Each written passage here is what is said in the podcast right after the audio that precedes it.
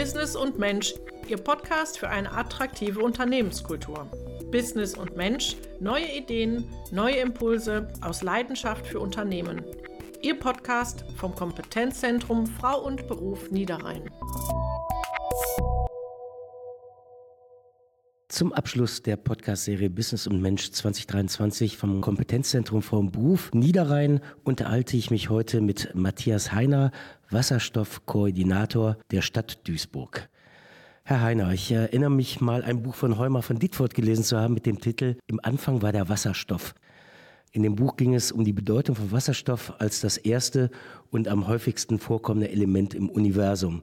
Heute in unserem Gespräch geht es auch um dieses Element, aber in einem etwas anderen Zusammenhang. Und zwar um die Bedeutung von Wasserstoff als Energiequelle der Zukunft. Zunächst mal eine ganz grundsätzliche Frage, Herr Heiner. Was macht Wasserstoff zu dem Energieträger der Zukunft? Ja, der Klimawandel ist ja schon bereits sehr weit fortgeschritten, wie wir alle feststellen können. Und das hängt natürlich auch mit den Treibhausgasen zusammen, die bei den verschiedenen Prozessen halt entstehen. Das Wichtige ist, wir wollen in Deutschland klimaneutral werden und dafür ist natürlich wichtig, Prozesse zu haben, die ohne Kohlenstoff betrieben werden. Und hier kann äh, der Wasserstoff natürlich wirklich Veränderungen bringen, wenn man die Prozesse auf Wasserstoff umstellt. Auf der Internetseite der Stadt Duisburg zum Wasserstoffstandort Duisburg ist zu lesen, Duisburg ist das Gravitationsfeld für die Wasserstoffwirtschaft. Gravitationsfeld, das klingt erstmal ganz schön gewichtig. Wie würden Sie dieses Gravitationsfeld denn beschreiben, Herr Heiner? Gravitationsfeld bedeutet natürlich, dass hier sehr viel Wasserstoff am Standort Duisburg benötigt wird. Alleine durch die Stahlindustrie, Europas größten Stahlstandort, den wir hier in Duisburg beheimaten aber auch den weltweit größten Binnenhafen, der hier ebenfalls äh, im Herzen von Duisburg ansässig ist.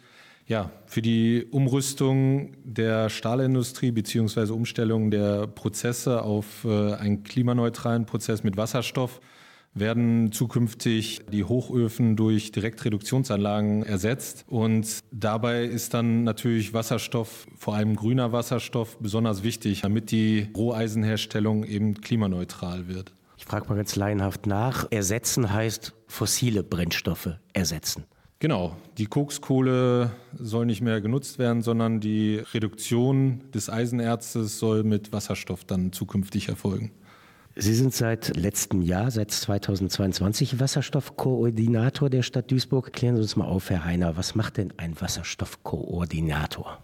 Ja, der Wasserstoffkoordinator ist natürlich sehr umfangreiche Aufgaben. Am Anfang dachte ich auch, als ich mich darauf beworben habe, war es sehr spannend halt, was könnte es werden? Gerade in der Stadtverwaltung denkt man da erstmal an äh, die Aktenbearbeitung. Aber ich wurde schnell eines Besseren belehrt, dass ja die Position und damit die verbundenen Aufgaben sehr spannend und interessant sind. Also wenn ich mal einen normalen Arbeitstag beschreiben darf, wenn ich nicht gerade auf einer Veranstaltung unterwegs bin, halt, um mein Netzwerk weiter auszubauen oder eben mich über die Themen Wasserstoff auszutauschen, dann ist natürlich auch ein wichtiger Punkt, wie bei jedem, erstmal morgens E-Mails checken, sich damit auseinandersetzen, was im Bereich Wasserstoff gerade aktuell ist. Dann geht es um Bearbeitung von Aufträgen, die vom Dezernat kommen. Die Stelle des Wasserstoffkoordinators ist auch im Wirtschaftsdezernat beheimatet und dort im Speziellen in der Stabsstelle für Wirtschafts-, Europa- und Fördermittelangelegenheiten. Deshalb ist auch eine enge Beziehung halt zu unserer Wirtschaftsförderung vorhanden mit der Bearbeitung entsprechender Aufgaben dann in diesem Bereich. Aufgaben, gutes Stichwort. Können Sie uns vielleicht ein paar Beispiele nennen, was im Bereich der Wasserstoffwirtschaft in Duisburg aktuell schon gemacht wird und was als nächstes geplant ist? Als ich mit dem Job begonnen habe, da war das erste auch für mich eine Übersicht zu schaffen. Was gibt es denn überhaupt für Aktivitäten hier schon in Duisburg? Und daraus ist dann eine Wasserstoffaktivitätenkarte entstanden, die auch auf den Seiten von Duisburg heruntergeladen werden kann. Und da kriegt man eine gute Übersicht über Duisburg, was laufen hier für Aktivitäten. Sie hatten es gerade schon erwähnt, es gibt einen Plan auf den Seiten der Stadt Duisburg. Den kann man sich also direkt runterladen, wenn man auf die Internetseite der Stadt Duisburg geht. Genau, hier muss man auf die Internetseite der Stadt Duisburg und da dann in den Wirtschaftsbereich und da unter Downloads und Publikationen ist diese Wasserstoffkarte zu finden. Was bedeutet das von der Stadt ausgegebene Ziel, Wasserstoffstandort zu werden für die kleinen und mittleren Unternehmen sowie die Fachkräfte in der Region? Es ist natürlich eine große Veränderung mit der Transformation hin zur Wasserstoffwirtschaft verbunden. In dem Punkt muss man natürlich alle mitnehmen. Im Moment sind es halt die Großen, die hier im Fokus stehen, aber auch die kleinen und mittleren Betriebe müssen hier mitgenommen werden.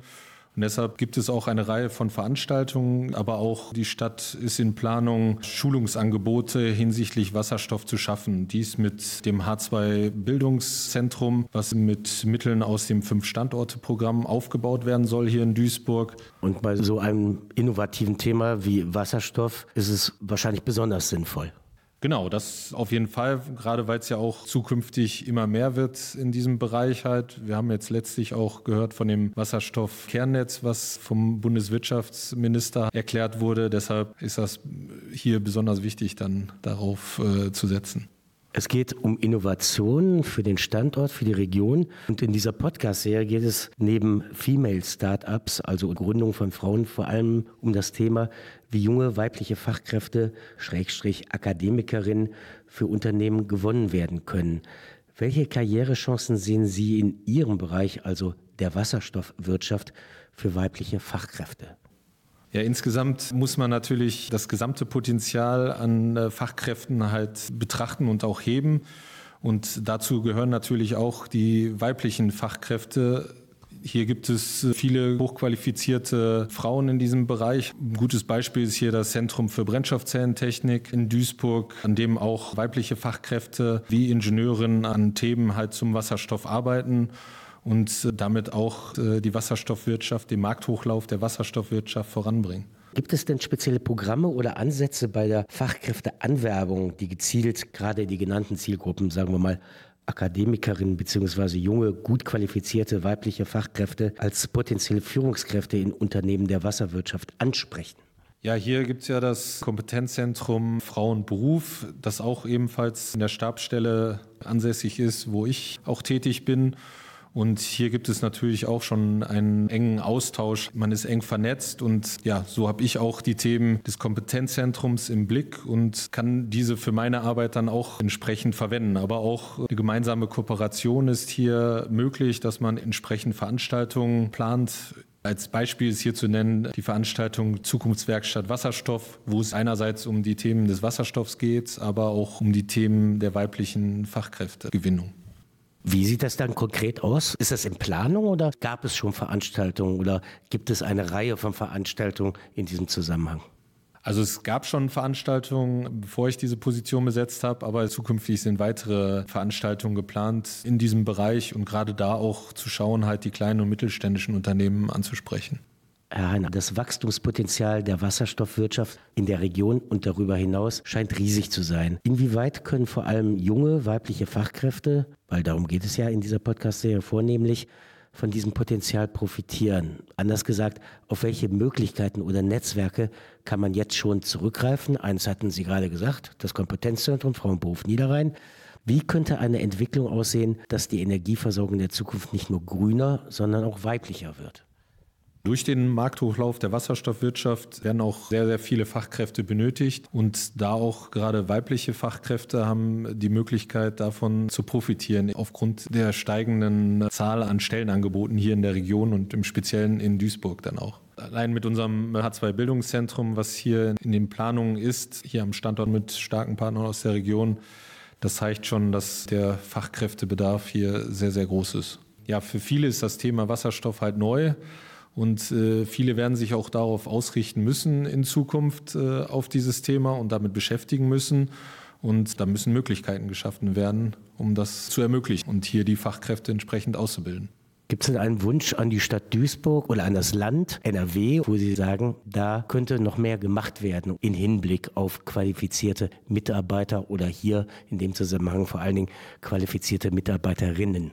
Wie bereits gesagt, das Wichtige ist, dass schnell die Mittel aus dem Fünf-Standorte-Programm abgerufen werden können. Und dafür ist natürlich auch eine schnelle Bewilligung der Förderanträge beziehungsweise der gestellten Anträge notwendig, um nicht unnötig hier noch Verzug reinzubringen in der Ausbildung der zukünftigen Fachkräfte im Bereich Wasserstoff. Also ein Appell an eine gut funktionierende Bürokratie erstmal als Voraussetzung, damit dieses Potenzial auch in Zukunft voll ausgenutzt werden kann. Genau. Herr Heiner, vielen Dank für das Gespräch. Business und Mensch, Ihr Podcast vom Kompetenzzentrum Frau und Beruf Niederrhein für Duisburg und die Kreise Kleve und Wesel. Das Kompetenzzentrum Frau und Beruf Niederrhein der Stadt Duisburg, eines der 16 Zentren in Nordrhein-Westfalen, gefördert vom Gleichstellungsministerium des Landes NRW.